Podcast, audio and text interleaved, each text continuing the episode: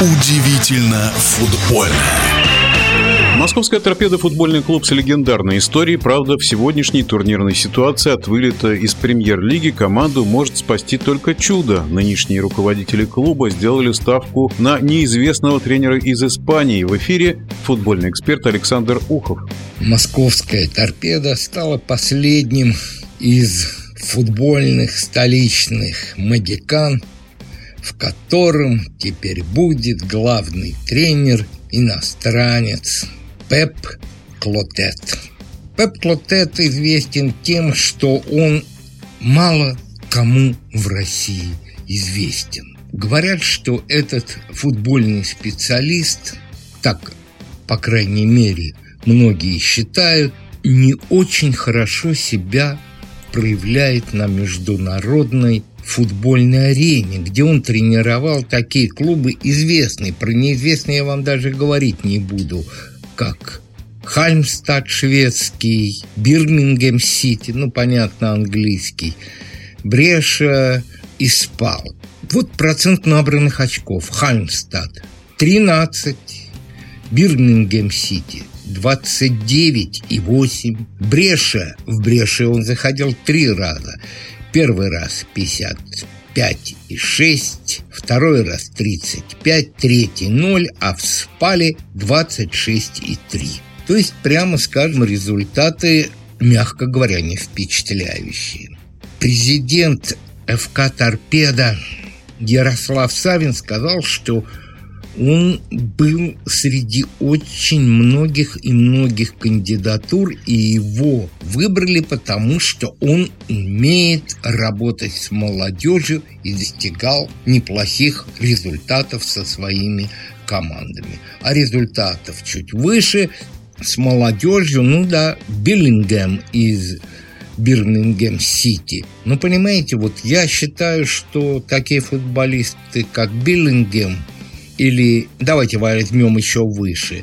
Месси, Роналду, если брать советско-российский футбол, Стрельцов, Черенков, понимаете, они при любых тренерах станут Месси, Стрельцовыми и Рональду. Теперь о философии Плотета. Плотет говорит, что его философия – это быстрый футбол, динамичный, переход из обороны в атаку буквально за несколько секунд, скажем так. Ну, в общем-то, это да, это весь современный футбол на этом построен. От получения мяча в своей обороне до перехода в чужую штрафную, 2, 3, 4 паса. Сейчас позиционные атаки уже не в моде, даже у самых крутых команд, которые имеют роскошных исполнителей, начиная от Барселоны, заканчивая чемпионами мира аргентинцы, быстрый, динамичный футбол. Что еще можно сказать о Клотете как о специалисте? Вот на пресс-конференции, например, он сказал о торпедо, вот что, буквально цитирую. Команда забивает мало мячей. Нужно очень много работать с обороной. Есть проблемы в психологии.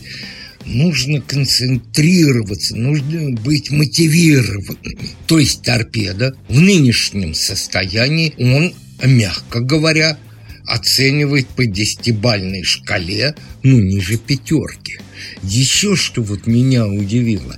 Обычно зарубежные тренеры, они, э, когда принимают новую команду, особенно в середине сезона, всегда благодарят того тренера, которого они сменили, и говорят, ну да, не получилось, ну, надеюсь, у меня вместе с этими игроками получится. Вот Пеп Клотет ни разу не вспомнил Андрея Талалаева.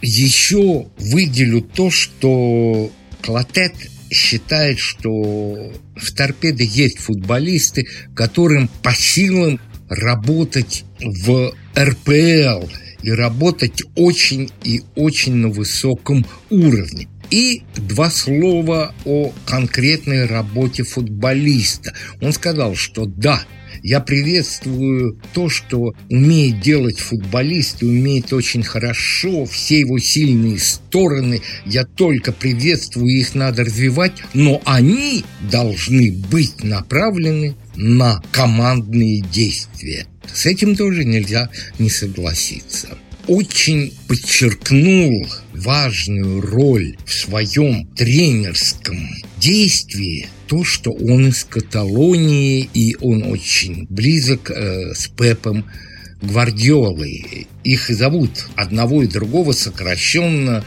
Пеп. И сказал, что мы гордимся тем, что мы каталонцы. И еще если будет выполнена задача по сохранению торпеда в РПЛ, то он сделает такую же прическу, как у Пепа Гвардиолы. Ну, в мое время такая прическа называлась «Стриги Подкотовского». Успехов первому в истории торпеда иностранному тренеру. В нашем эфире был вице-президент Федерации спортивных журналистов России Александр Ухов. Удивительно футбольное.